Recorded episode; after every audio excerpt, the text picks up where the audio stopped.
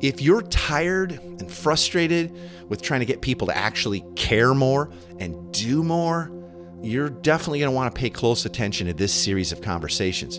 And if you're leading a church or you're responsible for helping the folks in your church's small groups or missional communities get on mission and move towards multiplication, you're going to really want to pay close attention, because you'll be having these types of conversations one way or the other a lot.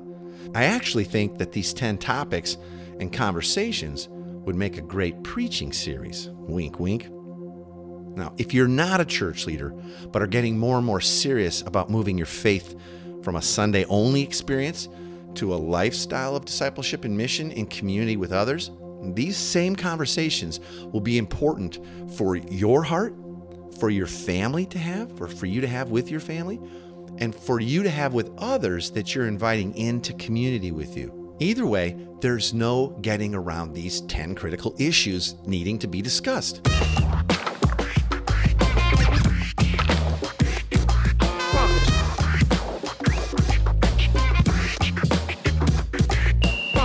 Welcome to the Everyday Disciple Podcast, where you'll learn how to live with greater intentionality and an integrated faith that naturally fits into every area of life. In other words, discipleship as a lifestyle. This is the stuff your parents, pastors, and seminary professors probably forgot to tell you. And now, here's your host, Caesar Kalinowski. Okay, here we are, kicking off the new year. It's hard to believe. It really is. I feel like the last year just flew. Oh, man. But I am kind of glad to see old 2021 in the rear view. I really am. We've talked a lot about that in the last couple episodes. Anyway, did you have a big New Year's Eve celebration? Did you go out and party with the amateurs, or did you stay home? We're more at home people these days because we find we can do exactly what we want and have all the food and types of beverages we want. Did you go out and bang some pots and pans together outside at midnight? Or maybe blow off some fireworks? That's what my grandma did. I remember one time when I was a kid, we spent the night on New Year's Eve at my grandmother's house. I mean, me and my cousin. And we made it up. And my grandma never stayed up that late, but we made it till midnight. And then she didn't have fireworks, so we just went outside, and she said, here, bang these together. And we banged pots and pans together real loud, and I'm not sure why. But anyway, that was a little weird. So do you have a bunch of New Year's resolutions? Did you line those all up? You getting that done? Yeah, I've told you before, I don't make tons of New Year's resolutions. But you know what? Here's one I'd like to give you. Can I give you a New Year's resolution? You're going to share this podcast with some folks that you love. Yep, that's what you're going to do.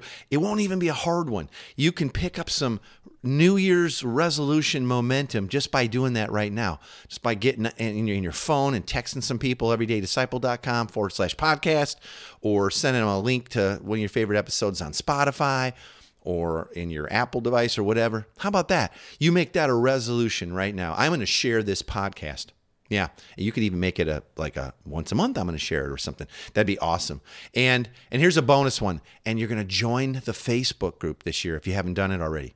I need to see you in there. I need to hear your voice. I need your ideas in that Facebook group for new episodes and all that stuff. So please go over to Facebook, look us up, and you'll find everydaydisciple.com. Our Everyday Disciple podcast, or you can go to everydaydisciple.com/Facebook. Take you right there. No problem. Now, here's something new for us. We have a new sponsor for the podcast, for the show. It's, in fact, our first official sponsor, and that's Missio Publishing. You may have heard me mention them before. Missio publishes some of my books. I have the Gospel Primer there, right? 8 weeks to greater gospel fluency and community and all that. Many of you have used that. If you've not, it's been such a blessed resource by God. So many people, 60,000 people at least have gotten that and done that. My bigger gospel book is with them, and they're going to be putting out 2 more of my books in the coming year. Pretty excited about that. But Missio Publishing has, I really do think, the collection of the best missional community resources for moving people towards mission, like the Tangible Kingdom Primer, or growing them in their gospel fluency, like the Gospel Primer, helping them get out and love serving people and doing acts of mercy and justice through the Justice Primer. There's other books. There's lots of stuff there, and it's all from practitioners and field tested, and you're going to love it. So I hope you'll check that out. If you're leading a small group or missional community and you want the best resources for developing your folks on mission, please visit them. They're at missiopublishing.com. Pretty easy, right? Missio, just like it sounds, M-I-S-S-I-O, missiopublishing.com. Thanks. Now, to kick off the new year here on the podcast, we're starting a new series called Conversations. In the coming weeks, I'm going to be giving you 10 super important conversations you'll want to be or need to be having about discipleship and mission with folks if you want to help them, help your people in your community, your family, or your whole church truly grasp discipleship as a lifestyle and missional living in order to help them embrace the gospel lived out in all of life. And I know if you're listening right now, this is your hope and your goal, and you're either doing it or you're moving towards that type of life and helping folks in your life, your church and small groups and all that, move towards greater missional engagement. And there are a lot of conversations that you're going to have along the way. And as the conversation around being missional has come kind of front and center again within certain church circles for sure, and as many in the church are waking up to this idea of having smaller micro-church types of groupings and gatherings, it seems that many of us struggle to grasp and or explain the basics to others. What's different about this? Or what's this going to cost? Or how much time are you talking? All that kind of stuff. There's a series of conversations that we've had with people over the years, and I want to share with you now. So even when you feel like, I think we're getting it, but maybe you're struggling to explain it or help people move towards that, the reality of who we are as Christians, as the church, and as disciples, while having historical and eternal implications, has become somewhat muddled in our modern understanding and dialogue. This series that we're going to start today is a series of short conversations, and it's meant to offer kind of a starting point, a way to get or keep the dialogue going around some of the key issues surrounding who we are as the church and what our mission really is, which is making disciples of Jesus. That's it. So if you're tired and frustrated with trying to get people to actually care more and do more, you're definitely going to want to pay close attention to this series of conversations. And if you're leading a church or you're responsible for helping the folks in your church's small groups or missional communities get on mission and move towards multiplication, you're going to really want to pay close attention because you'll be having these types of conversations one way or the other a lot. I actually think that these 10 topics and conversations would make a great preaching series. Wink, wink. Now, if you're not a church leader, but are getting more and more serious about moving your faith from a Sunday-only experience to a lifestyle of discipleship and mission in community with others, these same conversations will be important for your heart, for your family to have, or for you to have with your family, and for you to have with others that you're inviting into community with you. Either way, there's no getting around these 10 critical issues needing to be discussed. Otherwise, you'll feel like you're trying to swim against the tide of tradition and misunderstanding. And that's because if you want to see movement from one thing to another, from unbelief to belief, from static to active, or from traditional forms to more missional forms, or people who are consumeristic and you want to move them towards active participation, there are 5 stages that all movements and changes like this follow. Everybody follows these same 5 things. I call them the 5 E's. This is what they are. They have to be exposed before they can embrace new ideas. And if they don't embrace it, then probably they won't engage it and desire equipping. But if they do, then they can begin to expand that outward. And so if you think about those 5 E's, that movement, people have to be exposed in order to embrace. If they embrace it, then they can engage it and then get some equipping and expand. So what I want to do is I want to help you learn how to have these really important conversations in some ways to expose people to these ideas so they can embrace them.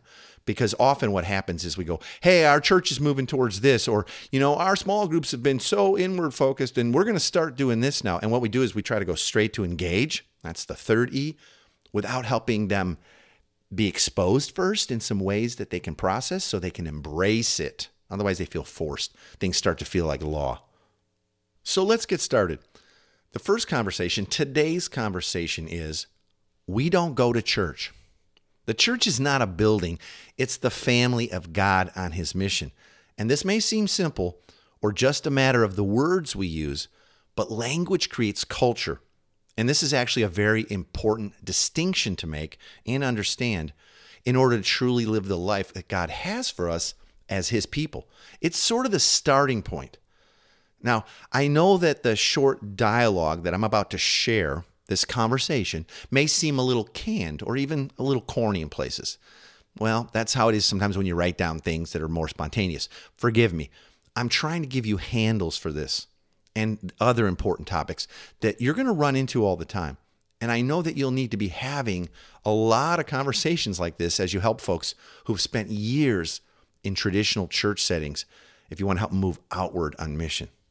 By the way, this conversation that I'm about to share with you and all the others that will be in this series, they're available in a free ebook that I'll give you called Be the Church.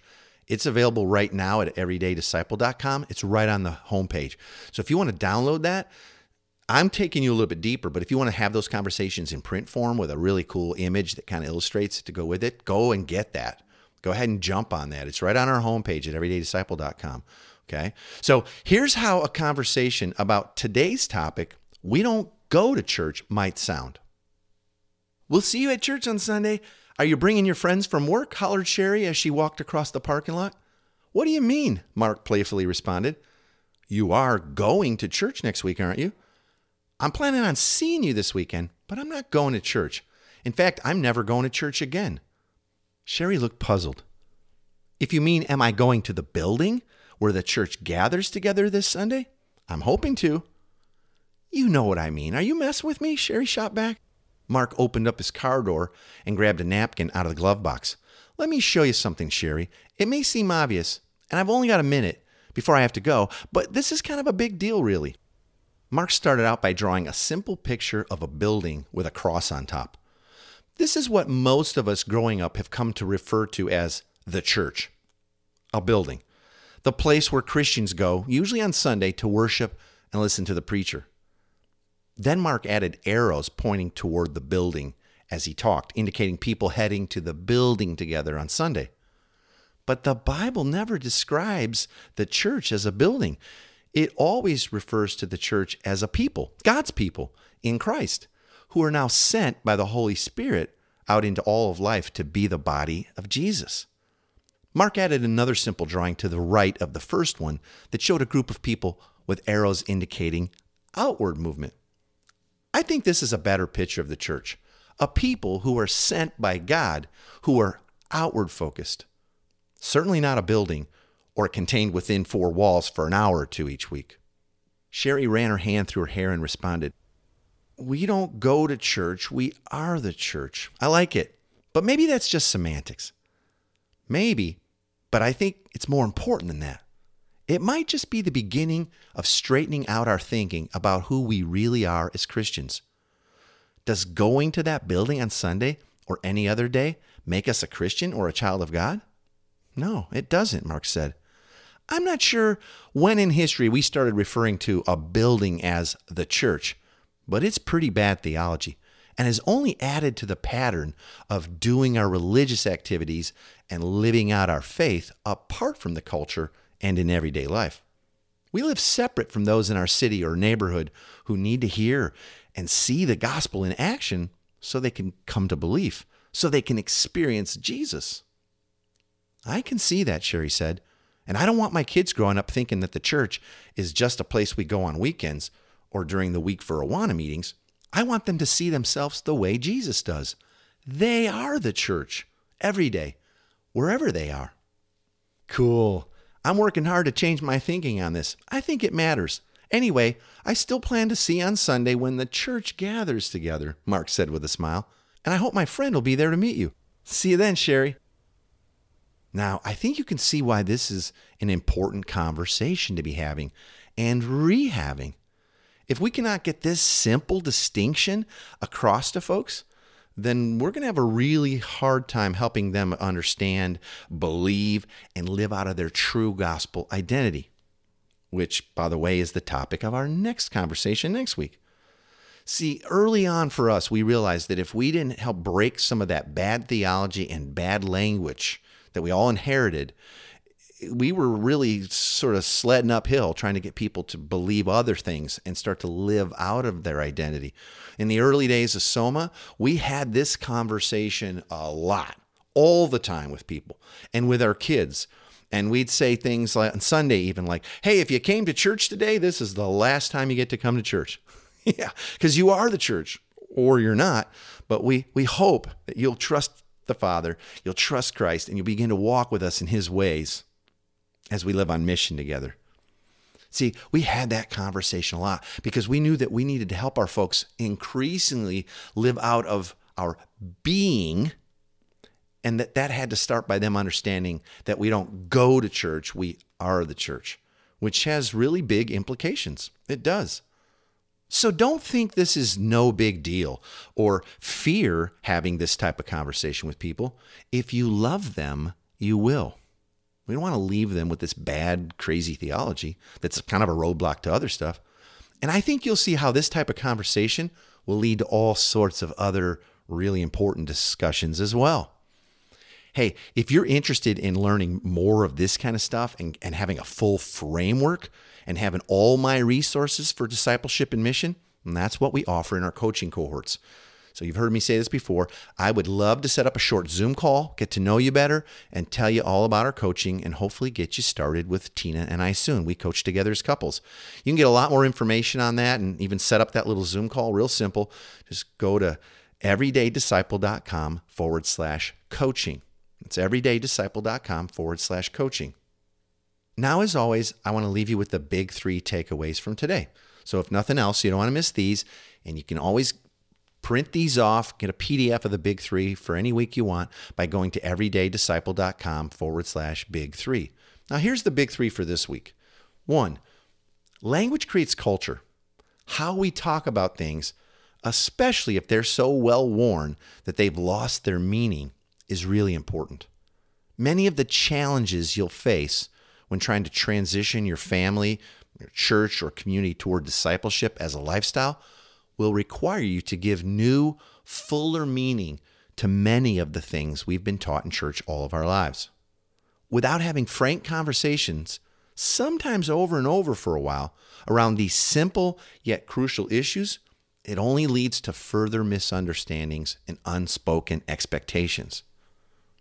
2, understanding that we don't go to church, we are the church, is the beginning of the process of helping people move away from the do-to-be distortion.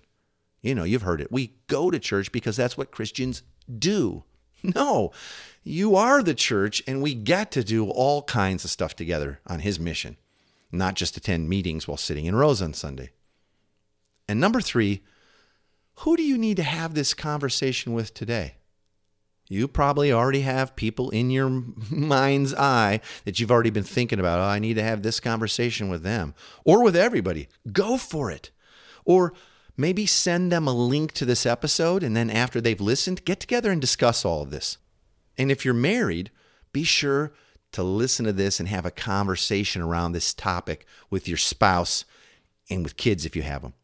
Like Sherry in the conversation I shared, you don't want your kids growing up thinking that the church is just a place you go on weekends or during the week for Awana. You want them to see themselves the way Jesus does. They are the church, wherever they are, every day. Okay? Well, like I said, these are short conversations and maybe somewhat shorter episodes on the podcast, but I'm hoping you'll listen to all of them in the Conversations series and share these episodes with others that you know will need to hear this. Maybe you'll start to change their thinking. You may want to actually send links to each of these 10 episodes in the series as we go along to your elders and community group leaders, church staff, and this will be a bit of a conversation starter for you. And don't forget to go and download that Be the Church ebook that has all the conversations we'll have in it to use as you start to have these conversations. You could read these out loud or just use it as a practice. And you can get it right now on the homepage. Remember, I told you it's at everydaydisciple.com. It's right there at the top. You can't miss it. Well, that's it for now. Join me next week as we continue on in this conversation series, and we're going to talk about who we are. And this is about having a conversation on our gospel identity with folks who have never really thought about it much. You're going to dig it. I'll talk to you soon. Thanks for joining us today. For more information on this show and to get loads of free discipleship resources, visit everydaydisciple.com. And remember, you really can live with the spiritual freedom and relational peace that Jesus promised every day.